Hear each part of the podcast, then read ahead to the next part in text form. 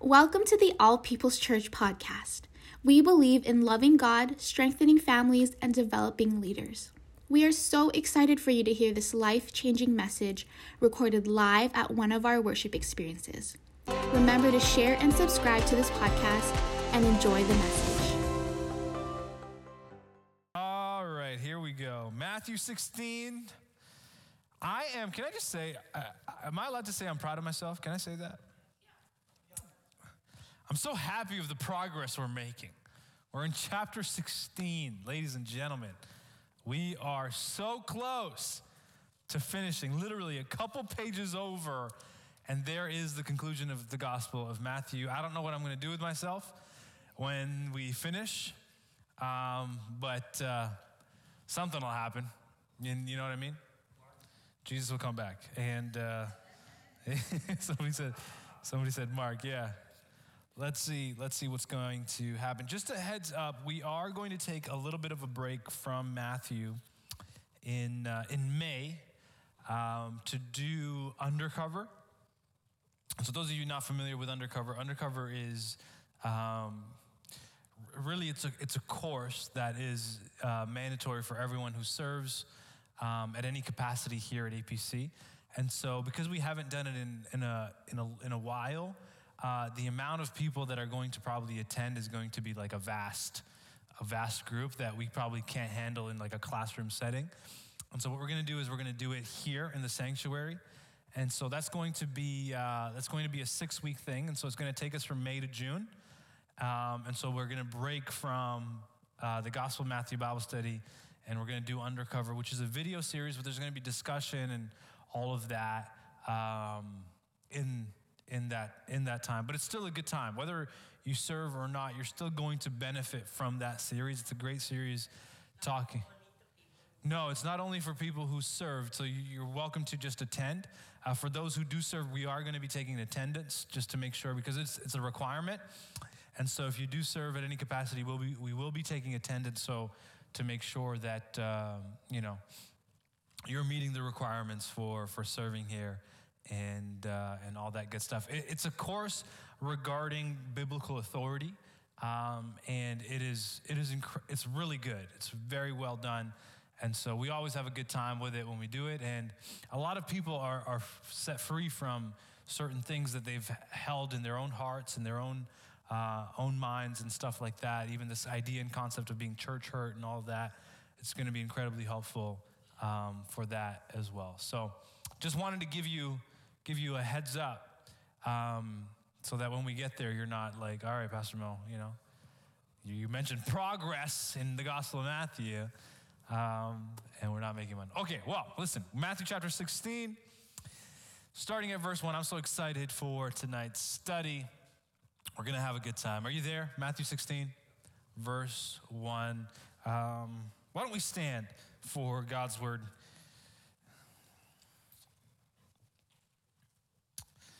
All right, Matthew 16. Well, it would help if I was on the right page. Okay, here we go. All right, here's what the Bible says. And the Pharisees and the Sadducees came, and to test him, they asked him to show them a sign from heaven. He answered them, When it is evening, you say, It will be fair weather, for the sky is red. And in the morning, it will be stormy today, for the sky is red and threatening. You will you know how to interpret the appearance of the sky, but you cannot interpret the signs of the times. An evil and adulterous generation seeks a sign, but no sign will be given to it except for the sign of Jonah. If you've been here for the sessions of Matthew, you know this moment has kind of happened before. So he left and departed them. When the disciples reached the other side, they had forgotten to bring any bread. Jesus said to them, Watch and beware of the leaven of the Pharisees and the Sadducees. And they began discussing it among themselves, saying, We brought no bread. But Jesus, aware of this, said, Oh, you of little faith, why are you discussing among yourselves the fact that you brought no bread? Do you not yet perceive? Do you not remember? The five loaves for the 5,000 and how many baskets you gathered? Or the seven loaves for the 4,000 and how many baskets you gathered? How is it that you fail to understand that I did not speak about bread? Beware of the leaven of the Pharisees and the Sadducees. Verse 12, Matthew tells us, Then they understood that he did not tell them to beware of the leaven of the bread, but of the teaching of the Pharisees and the Sadducees. Let's pray. God, thank you so much for these moments that we can share in your presence. We know that you are here, you are present, you are real. And Lord, we thank you, God, just for this, this break, this, this moment where we can pause even in the middle of our week to turn our attention on you as a community, to study your word together. And we pray, Holy Spirit, that you would be our teacher. That we, Lord, would have understanding, that we would perceive what you're trying to say to us, and that you would allow us to have fun, have a good time, and to be sharpened, Lord, as your followers, as your disciples. God, that we would not lack in what we need to wholeheartedly follow you, even as your word says that everything has already been supplied to us and for us that relates to life and godliness. And so we lean into that, we lean into you. Thank you for the incredible weather. Early April, in Jesus' name. Amen and amen. If you haven't said hi to anyone, turn around, say hi. We're a community. You are in the company of friends. All right. Okay, you ready to have a good time? All right. So you notice we're not using the TV today. Um, so you're gonna you're gonna use your Bible. All right. Surprise! You came to a Bible study and we're actually going to use the Bible. That was a joke. Only one of you laughed. All right. okay, so you have your Bible there? All right. Matthew 16.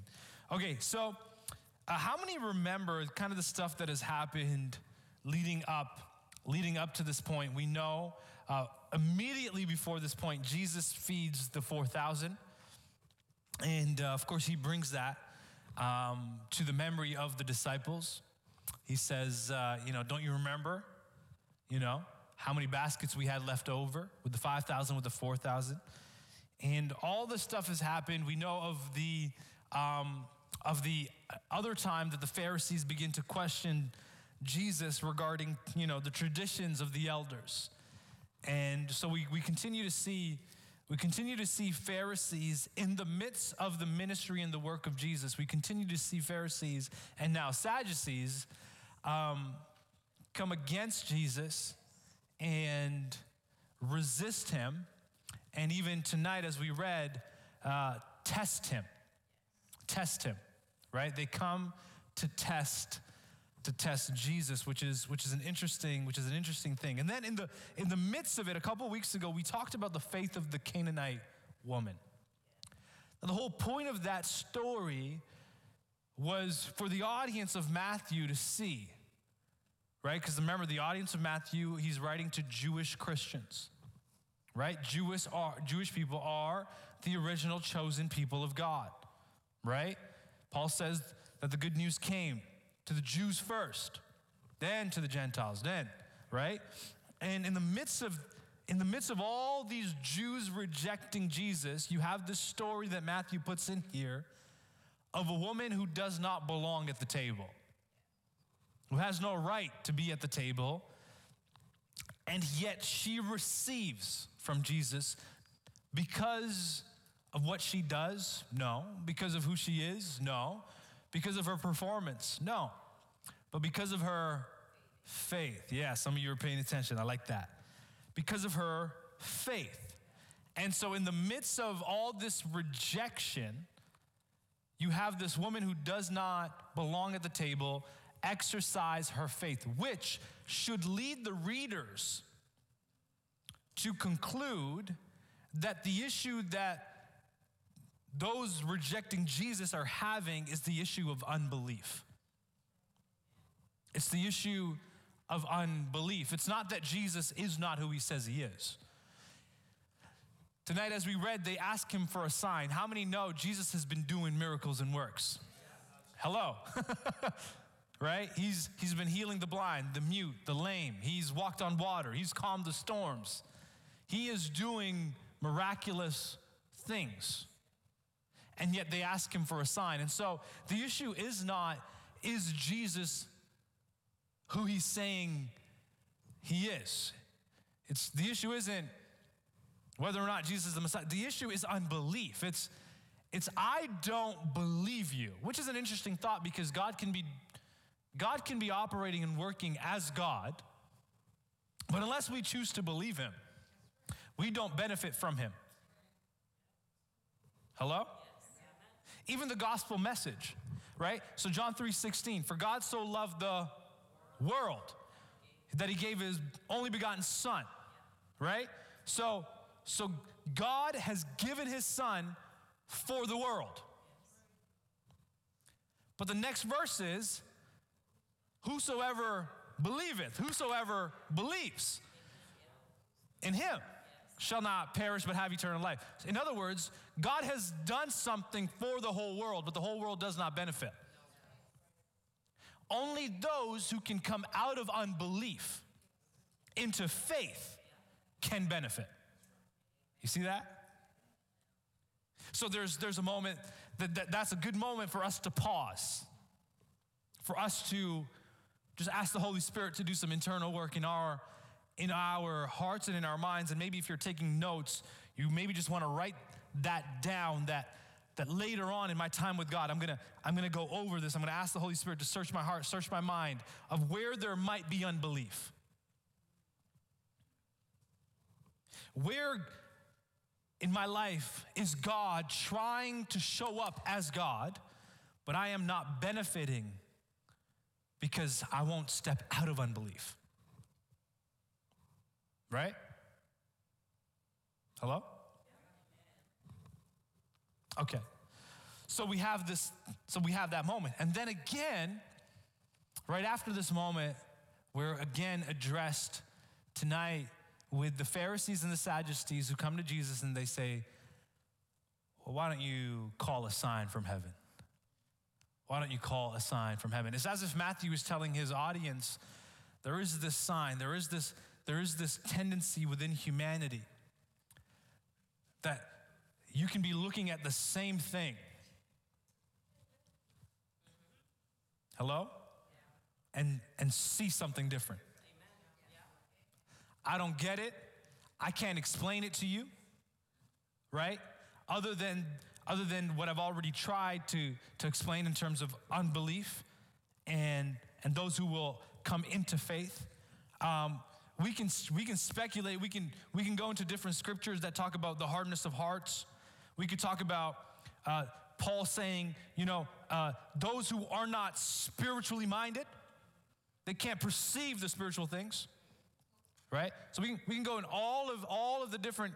So there, there's a bunch of different reasons that we can we can get to why this exists. But the reality is, it exists. It exists. You can be looking at the same thing and see something different, which is an interesting thing because we're going to talk about this in a little bit. Jesus has to turn to his disciples and say, "Do you still not understand?" Right? Like, how long have you been looking at me? How long have you been looking at me and you're still not getting the right picture? You're still not getting the right understanding. You're missing the point. You're missing the point. Tonight, what I really want to talk about is, you know, a, a statement, but also a question, and that is how, how do you miss Jesus? How do you miss Jesus? I alluded to this a little bit on, on Good Friday, sometimes we miss Jesus because God shows up not looking like God. Hello? If you've been following Jesus, you know, for a little while now, you can look back into your life and, and you can recognize God showing up not looking like God. But now, in hindsight, you know that that was God. But in the moment, you're like, where is God? So, so God can show up not looking like God. Right? And so, and so that's just the reality and the nature of God. And so in those moments, what you and I have to learn to do, what you and I have to mature into is getting familiar with the character of God enough that when He works in ways I do not understand nor can I comprehend, I can still trust Him. I can still not fall and, and waver and, and doubt and and I can still keep my eyes on Jesus, the one who told me to come and walk on the water and not be distracted by the wind and the waves. Because I've become so acquainted with his character. And if you sit around some mature believers, and what I mean by mature believers is those who've been following Jesus for a while. I like to call them the, the old saints. If you sit around some old saints, you'll realize that they are well acquainted with his character. They are well acquainted with his character. They might not have the answer to every question, but they can tell you and they can be confident in the fact that God is faithful, God is trustworthy, and somehow he will take what the enemy meant for evil and turn it for good. Right? And so the more we mature in our discipleship, in our following of Jesus, it is us becoming more acquainted with his character. Right? I've said it, I've said it before, but I think it, I think it deserves repeating. God's character should never surprise us. God is consistent. He's the same yesterday, today, and forever. Right? He's unchanging.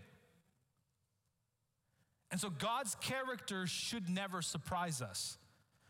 That doesn't mean his ways won't surprise us. Okay? His ways will surprise us. The way he works in one season. Come on, are we, are we, are we doing all right tonight? The way, he, the way he works in one season does not determine and does not conclude that he's going to work the same way in the next season. Come on, somebody. Right? And so, and so we see that throughout, throughout scripture. We see it. And so we have to learn to lean into the character of Jesus. And so the character of God. And so it, that will allow us to not miss Jesus in moments where God shows up not looking like God because we know his character. And so even if we're unfamiliar with his ways, we can trust in him, right? We can trust in him. Um, and so that, that is one way to miss Jesus. But then there's another way to miss Jesus, and, and we're going to get into, get into that tonight. And so you see the Pharisees and the Sadducees, they come to Jesus and they come to test him.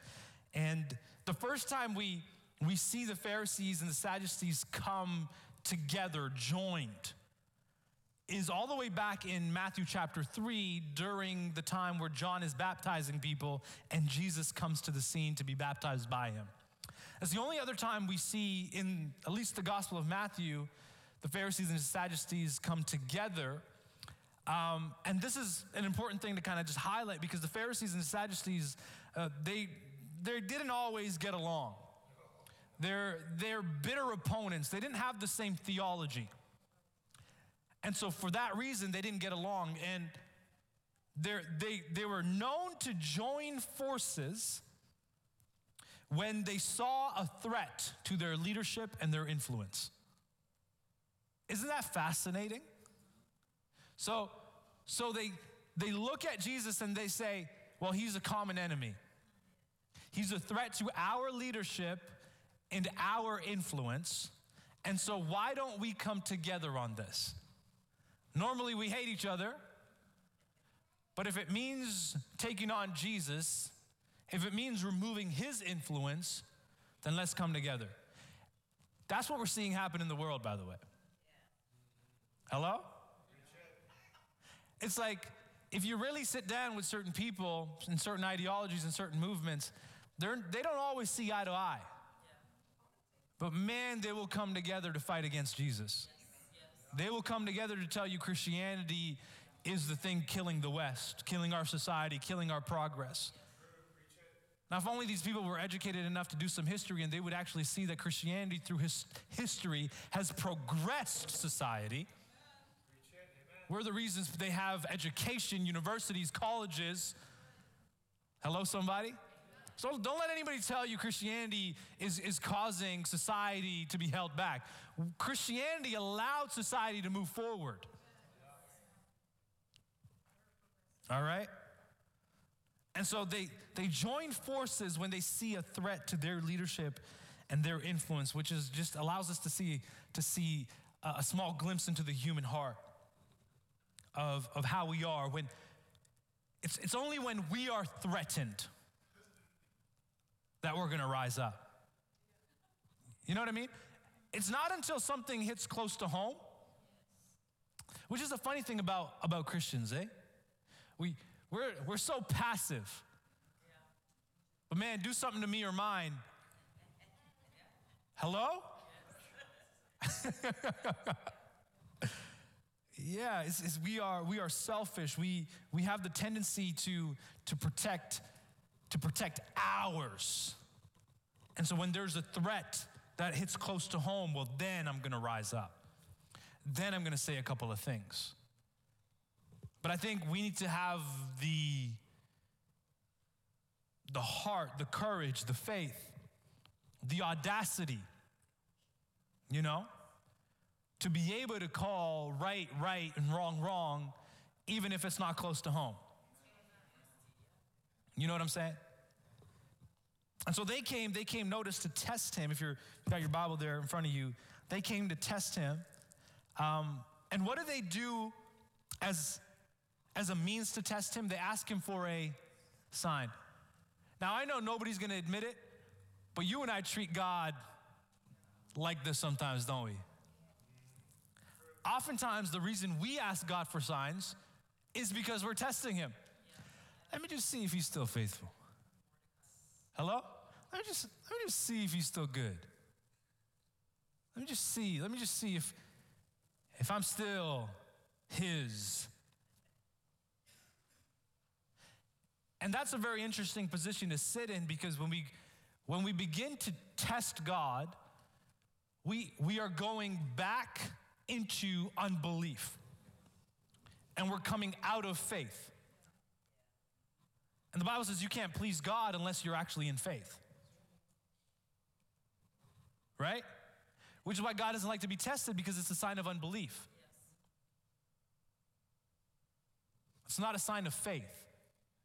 It's a sign of unbelief. Now, it's interesting because they, they've seen Jesus already do signs. They've seen Jesus, they've heard it.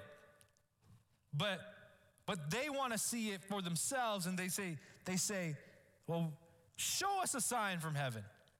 Now, remember the last time Jesus was doing signs and they were around? They misinterpreted his signs. They go, they go, you do this by the power of the devil. And Jesus is perplexed. He goes, he goes, How will the devil's kingdom stand if he's fighting against himself? You make no sense. Right? And there's that scripture where Jesus talks about the blasphemy of the, against the Holy Spirit. Because he goes, I'm doing the work of the Holy Spirit, I'm not doing the work of the devil. And if you can't recognize that, that's blasphemy.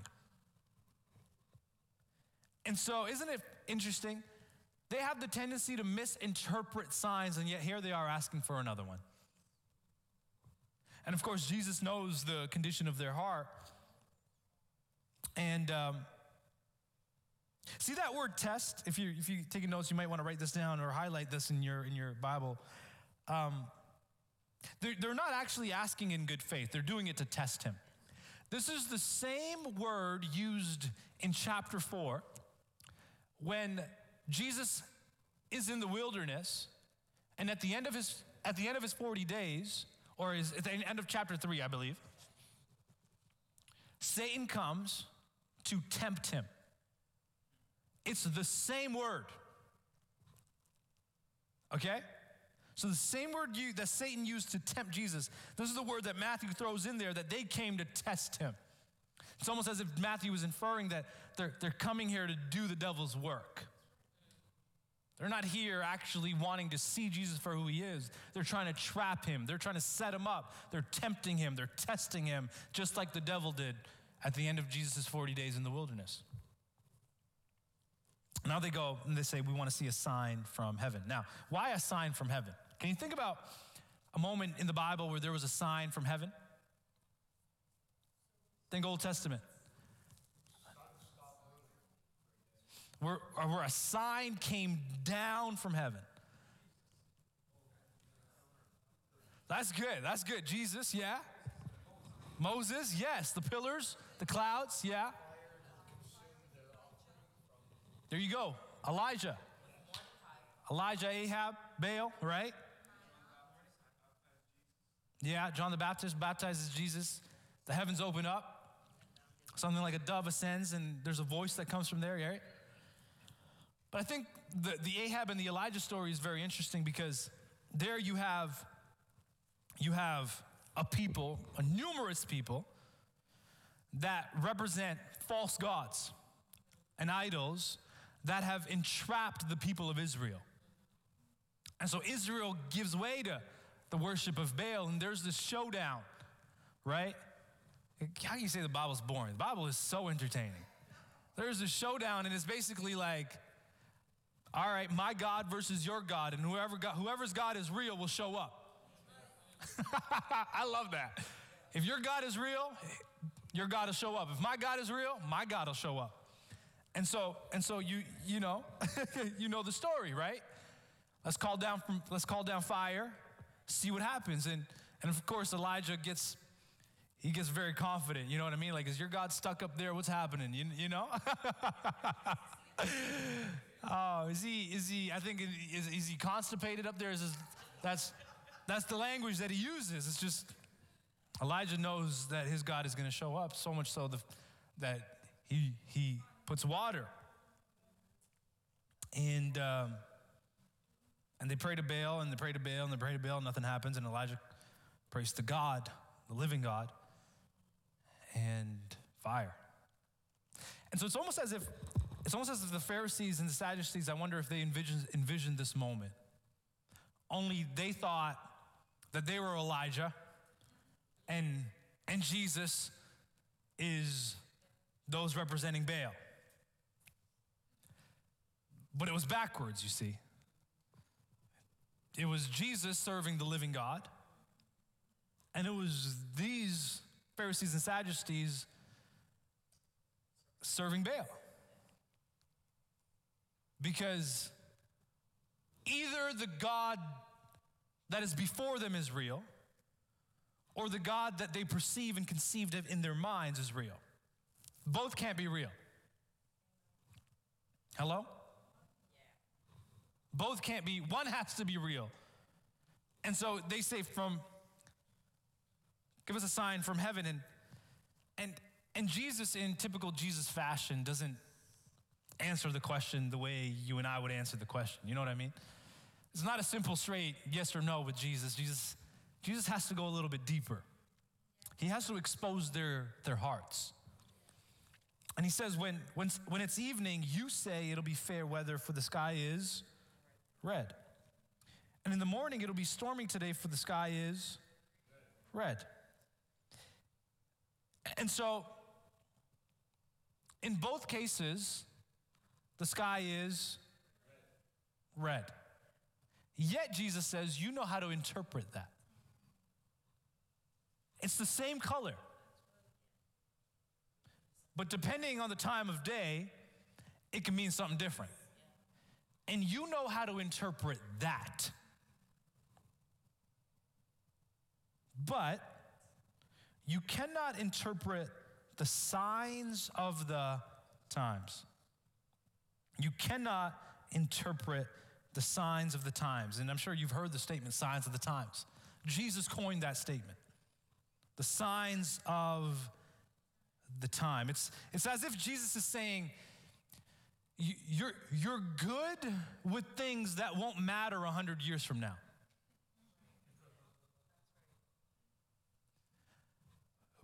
But what is actually going to matter 100 years from now, you pay no attention to.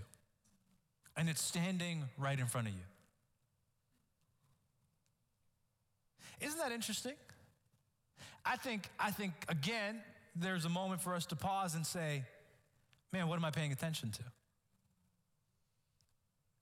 I think we will often miss Jesus if we pay attention to things that won't matter 100 years from now. See, this is why Jesus has to tell, tell his disciples if your priority is to seek first the kingdom.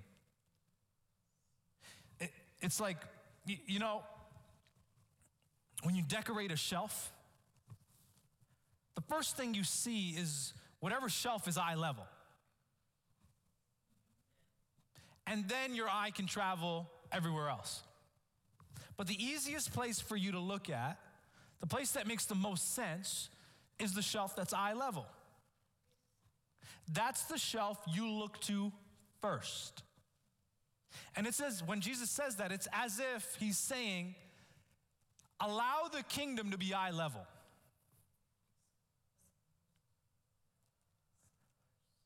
Put it somewhere before you that you're not looking for it or eventually getting to it. Put it somewhere that's eye level. Seek it first. See it first. And then all these things will be added. And then you can worry about the other things. Then you can worry about the things that won't matter 100 years from now. But first, seek what's going to matter 100 years from now, a 1,000 years from now, into eternity. Now, what's interesting about you know their ability to interpret is is a lot of times in their in their questioning of Jesus, they often go either to the future or they go to the past. All right? Well, the traditions of the elders. Doesn't it say this and or they go to the future? What's, you know, and later on we're going to find out the Sadducees are going to come back in Matthew chapter uh, 20 or 22 around there and they're going to talk about the resurrection, future. And it's as if Jesus is saying that the, the priority is not the past or the future, but the present. The signs of the times, when Jesus says signs of the times, here's what he's saying. He's saying there's something pointing not to the past or the future, but to the present. And what you are missing is the sign that points to the fact that God is at work right now. So they're big on God was working back then. They're big on, okay, God is gonna work in the future. But the sign of the time that Jesus is presenting before them is God is working right now. And that sign stands before you. And how is it that you can look at a red sky and interpret in the morning and the evening what it's going to mean? But you can't look at what God is doing right now. I think it's fascinating that oftentimes it's the past and the future that we focus on and we miss God in the present. Because oftentimes, we're going to get to this, oftentimes the work that God is doing in the present is not the work that we expect Him to do. And, and, and can I submit that it might not be the work that we want Him to do? Hello? Because the present is, is it, it, doesn't, it doesn't feel significant enough. It's, it doesn't feel big enough. It's, the present feels like Jesus coming in on a donkey. The present feels like Jesus being born in a manger. That's what the present feels like. And so we have all these expectations for what God should do in the future that we miss what God is doing in the present. Hello? And then he says, an evil and adulterous generation seeks a sign. And so now Jesus is, Jesus is really unveiling their hearts. That not only can you not interpret the signs of the times, but the motive of your heart is actually evil. They seek a sign, but no sign will be given to it except the sign of Jonah. And then this is cold. Matthew just puts it in there. This is cold. So he left them and departed. Jesus is cold with it. He says, No sign is going to be given to you. And he left. Right? And he left. Isn't that interesting? They, they ask God for a sign, and God says no. They ask God for a sign, and God says no. And this, that's a whole can of worms, by the way, that I've just opened just by saying that. And we don't have the time to go into, into that kind of study tonight, but oftentimes if God says no, it's not because he wants to say no. It's not because he's denying us. It's often because we're denying something he's already doing. It's not God denying us, it's usually an indication that we're denying Him. Does that make sense? All right, so Jesus leaves because he recognizes their evil motives. And then it says, when the disciples reached Galilee, which is, or which, when they reached the other side, which is the other side of the Sea of Galilee, they've forgotten to bring any bread. Uh oh. They're going on a long journey and they forget to bring food. Here's the funny. This is why this is where it gets kind of funny. Jesus says to them, okay, nobody's bringing up the, the forgotten bread yet, okay? Jesus says to them, Watch and beware of the leaven of the Pharisees and of the Sadducees. And then they begin discussing it among themselves. So they haven't brought Jesus into it yet, okay? Verse 7 says, They begin discussing it among themselves, saying, We brought no bread. Because Jesus is talking about leaven, yeast. I go, he's talking about yeast, talking about leaven. We, we forgot the bread.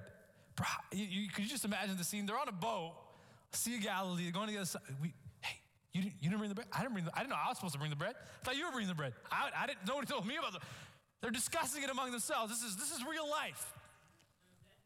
Hello? This is real life. And Jesus says to them, watch, you know, and, and then it says, and this says, verse 7, they begin discussing it among themselves. We brought no bread. Um, and maybe in their mind, they're thinking Jesus is upset. That's why he's bringing up the leaven. Maybe. Right? Oh, he's talking about the leaven. He knows we brought no bread. Oh my gosh, we forgot the bread. And then verse 8, this is interesting, but Jesus aware of this. Notice it doesn't say Jesus overhearing them because they're keeping it to themselves. Right? You know, there's a lot of things we try to keep to ourselves. But can I tell you, God is aware of every little thing. He's aware of it. So you might as well bring him in the discussion. You might as well go to him for counsel. You might as well reach out to him because he's aware of it anyways. Right? And we're funny like that. We're, we're you know, we'll be, we'll be sour and salty and then we come before God, okay, everything's all right. But it's like, God is like, no, just bring your salty, sour self to me. Let's, let me deal with you. You know what I mean? Let me deal with you because I can. I know it's in your heart. And so this is what I love about God. God's not, God's not into playing games. God's not into playing acts. He's after the heart.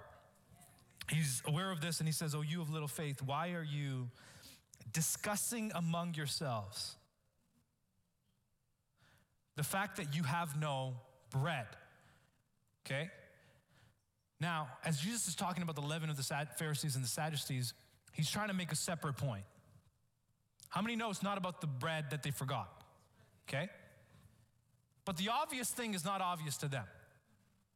In fact, what they think is obvious is the fact that they have no bread. And so everybody is pointing out the obvious. We forgot the bread.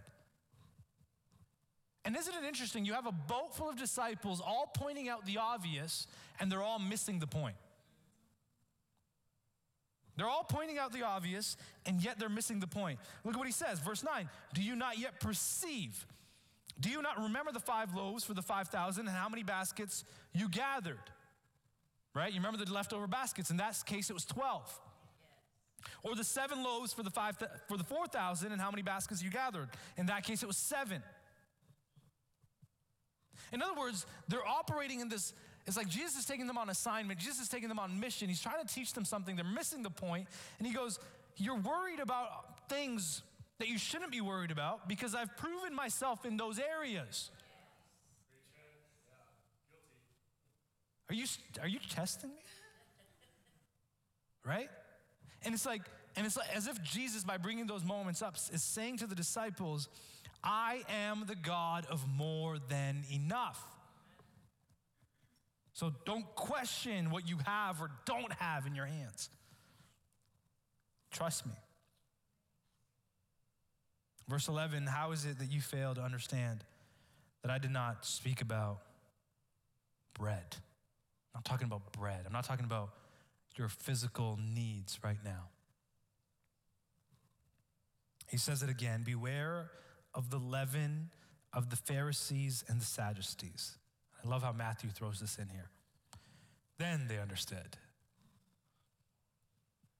Then they understood that he did not tell them to beware of the leaven of the bread, but of what?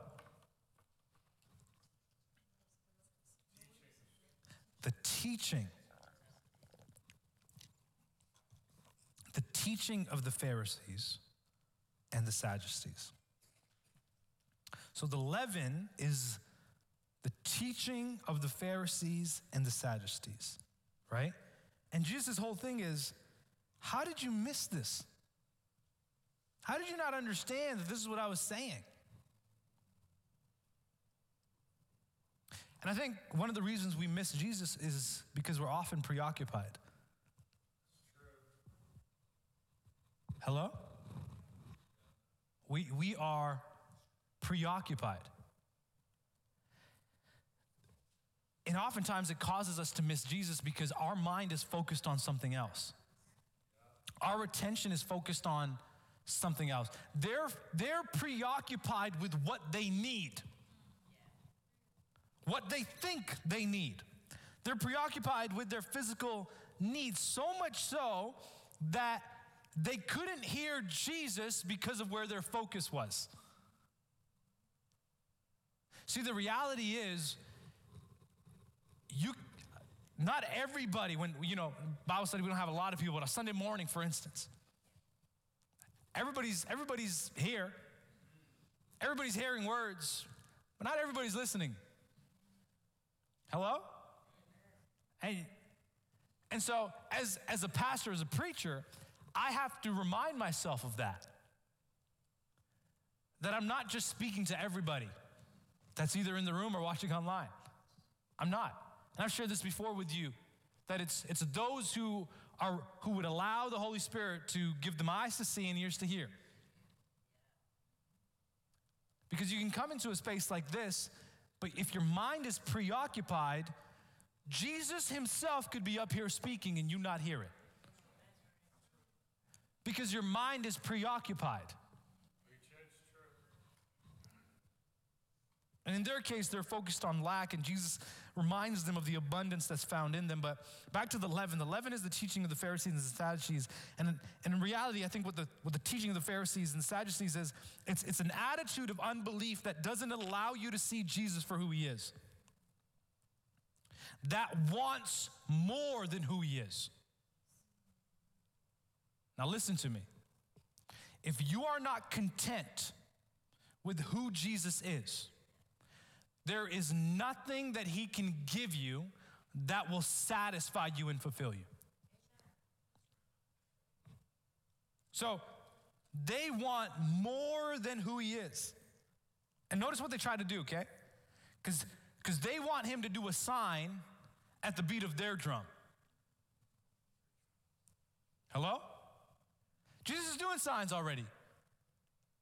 But remember, they're, they're religious leaders. They have influence. Jesus is a threat to their influence. And so what happens? They come on the scene, they say, Hey, Jesus, you're all this and all that. Well, we want to tell you, do a sign. And Jesus does a sign. Well, whose influences, whose influence gets vindicated? Theirs. You see that? And so what do they try to do? They try to control the Messiah instead of surrendering to him. They, tr- they, try, they try to control the Messiah instead of surrendering to him. See, see, if God is not a real person and if, he, if God is just words in a book, you can manipulate him. But because God is a real person, it's harder to manipulate him. Hello? It's, it's harder to manipulate God when he shows up right in front of you. When it's not just words that they can manipulate, but remember, they were doing this. I've taught you this, right? It wasn't just about what does the Bible say, it was about, well, what does Rabbi so and so say about what the Bible says?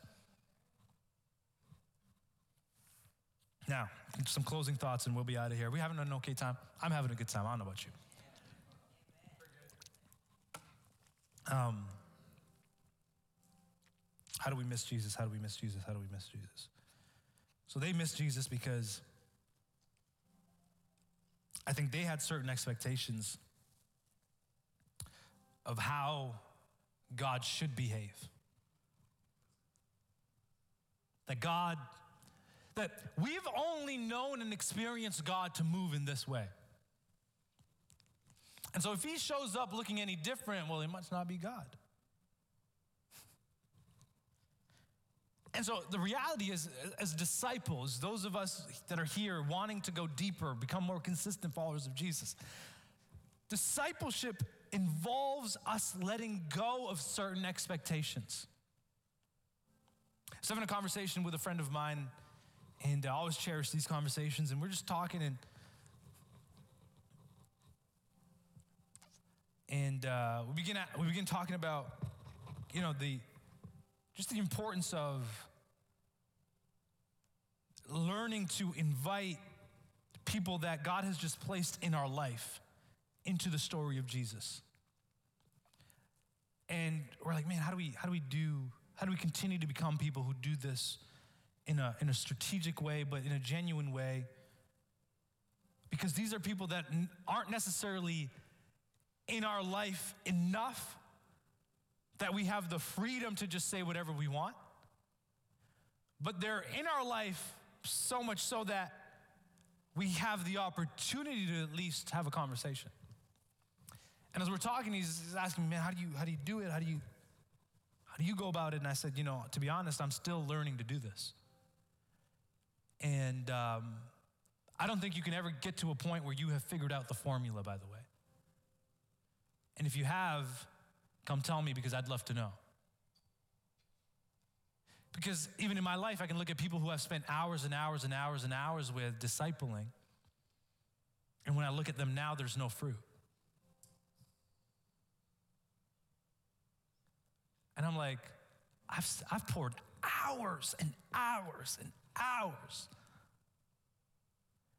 And I can look at other people in my life that I may have a conversation with a couple times here and there. And I get to just say a couple of things and speak a couple of things into their life, and they're bearing so much more fruit. There's no formula for this. There's no formula for this. There is, I open my mouth and say, okay, Holy Spirit, do your thing. because I can do what I can do and you can do what only you can do. And so I'll do what I can do and leave the rest up to you.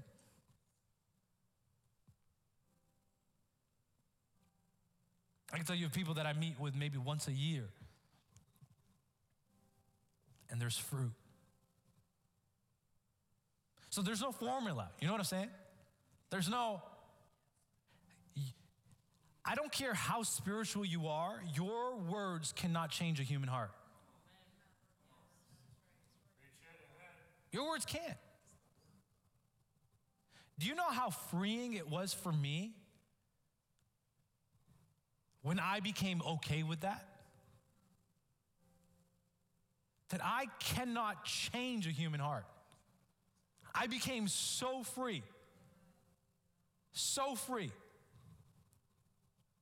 And so, discipleship involves letting go of certain expectations. Um, it, it involves us saying, I'm going to actually follow Jesus on his terms and not mine. His terms, not mine. And by the way, we have a way of spiritualizing our own terms to make it seem like they're his terms because we use religious language.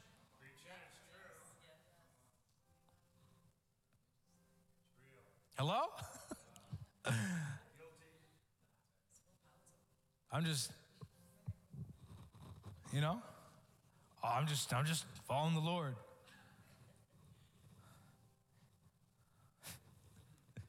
All right, I don't have enough time to go into that, but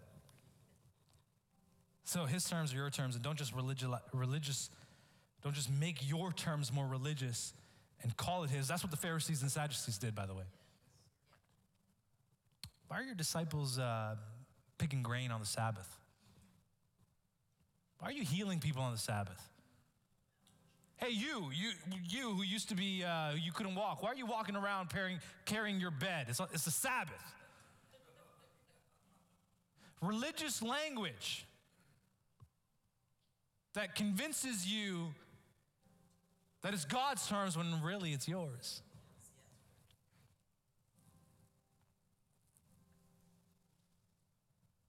We, we miss God when we only rely on human understanding and human perspective, when we only look at Jesus through a humanistic lens and not the perspective of God. This is why there's these, there's these two moments, right? The baptism and then at the Mount of Transfiguration where God speaks and vindicates his son. This is my beloved son. And so we have to look at Jesus through his, through, through the lens of God.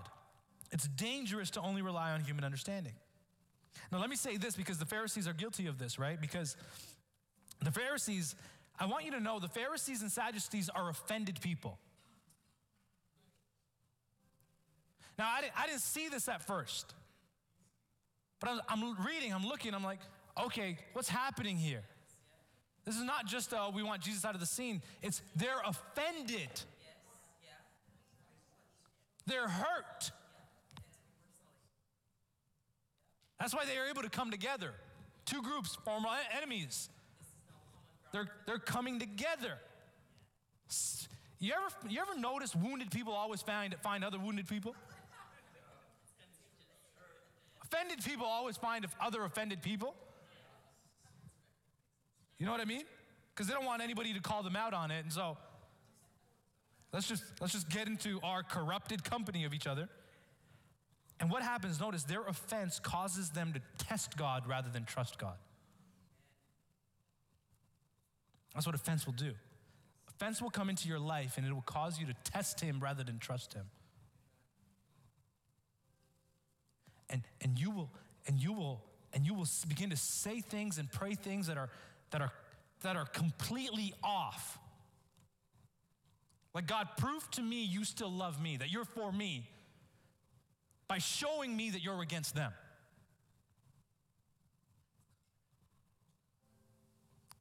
Because when you're offended, you, you find pleasure, hello,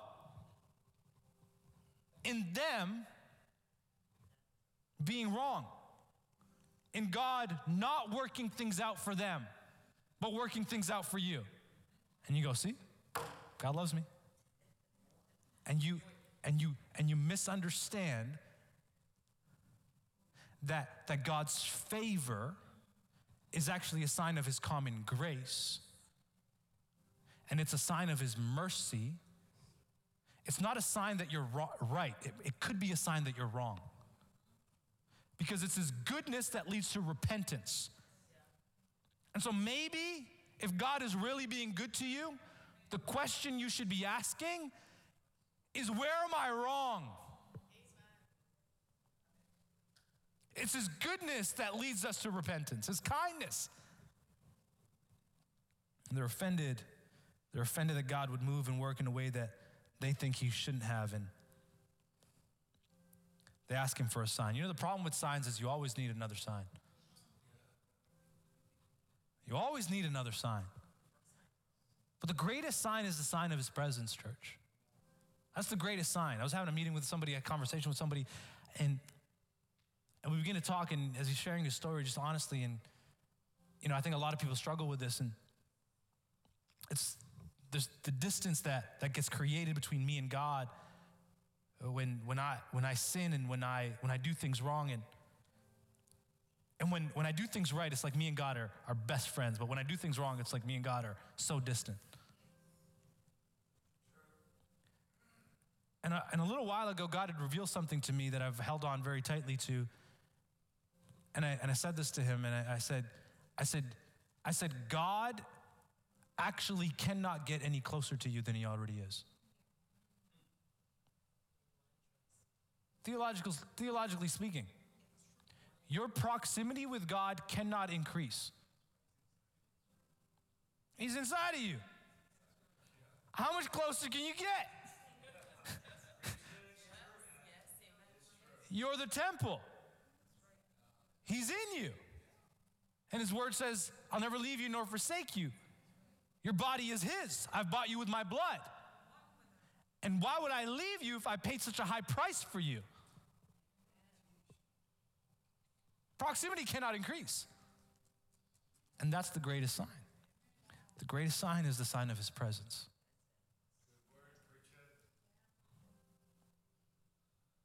Now, could you imagine if Jesus actually gave them what they wanted? They said, Okay, give me a sign. And Jesus says, Okay, here's a sign.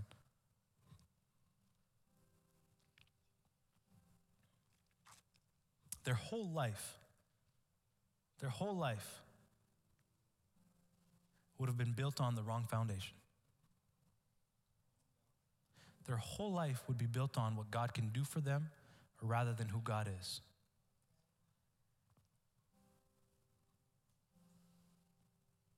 See, Job says something very interesting where he, where he says, you know,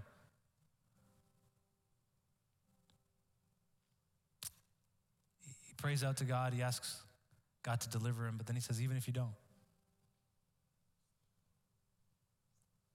even if you don't, blessed be the name of the Lord. That's interesting. That's interesting. I'm, I'm satisfied in who he is. And so I'm not going to be swayed by what he's doing and what he's not.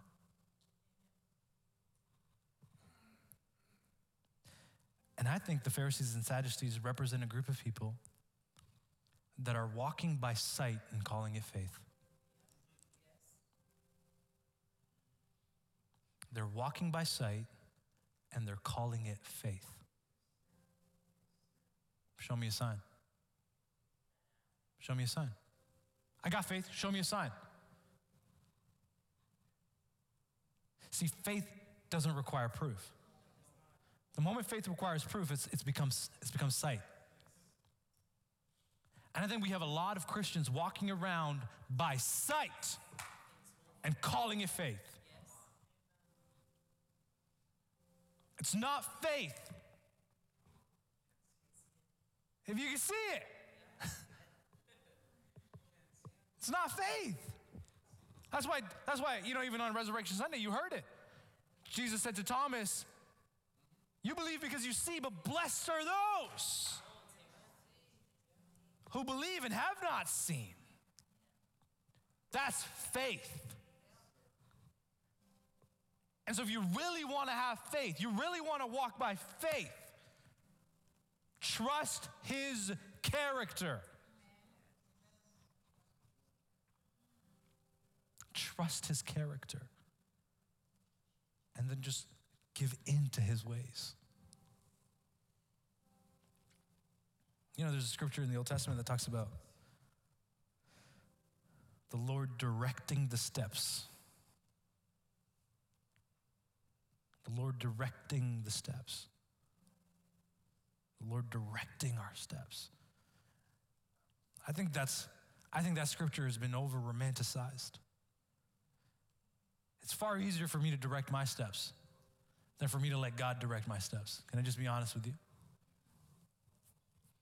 And so I want to be somebody who who is walking by faith, not by sight. Because if it's the other way around, here's what I'm telling myself I'm telling myself, God can be manipulated and handled.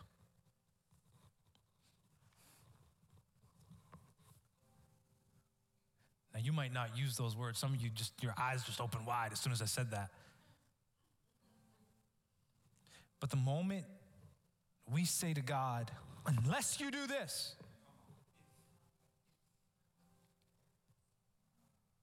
so, so my faithfulness to you is predicated on, on your performance for me. And so, and so we try to manipulate and handle God, but God cannot be handled. God cannot be handled. Many have tried, many have come.